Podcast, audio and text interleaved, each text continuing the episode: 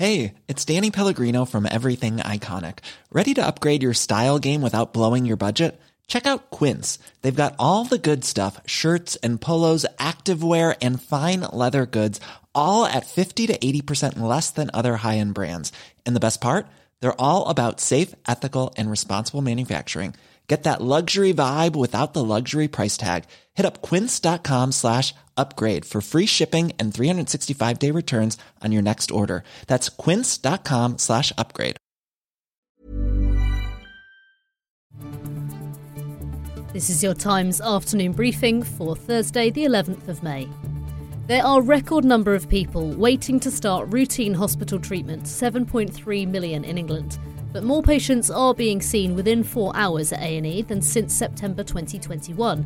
The number of patients waiting more than 18 months also decreased to just under 11,000 by April, down from 125,000 in September 2021. Meanwhile, both the Royal College of GPs and the Royal College of Emergency Medicine has expressed concern about plans to redeploy some doctors from hospitals to GPs.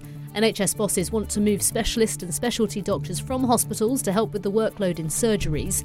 The chair of the GP's professional body told Times Radio they should not be unsupervised, and the vice president of the Royal College of Emergency Medicine, Dr. Ian Higginson, told us what he thought of the plan. Instantly, I just want to sigh. It seems to be based on a number of in- incorrect assumptions. Um, one of the assumptions is that they're sitting around not doing terribly much and can be sort of redeployed at will. And that's not the case. They're, they're working incredibly hard in our hospitals, contributing to um, the health service in that way and uh, um, fully engaged.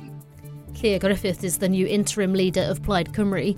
Adam Price resigned as the leader of the Welsh Party last night following a report that said it had a culture of sexual harassment, misogyny, and bullying. Google has revealed the AI updates it has in store, such as the Search Generative experience, which will bring up AI generated text for Google searches instead of a list of links.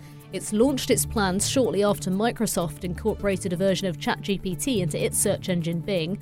Andrew Eborn, broadcaster and futurist, told Times Radio what Google has in store. Gmail, for example, is going to be able to write more detailed emails that may help you get refunds on cancelled flights. And Google Bard, which is the company's own generative AI, will integrate itself into many different ways. So, for example, you can do in depth search results, but it'll also do things like in depth product results. So, if you're looking for a new bicycle, for example, uh, it'll be able to make give you recommendations and list of features and so on and so forth.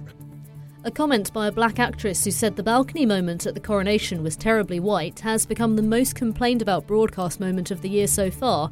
Adjoa Andoh, who plays Lady Danbury in Bridgerton, said on ITV's coverage, We have gone from the rich diversity of the Abbey to a terribly white balcony. She said she didn't mean to upset anybody, but was just struck by the visual difference between the royal family and those who took part in the coronation ceremony. To get the latest interest rates from the Bank of England, go to the Times website, and for more stories, listen throughout the day to Times Radio.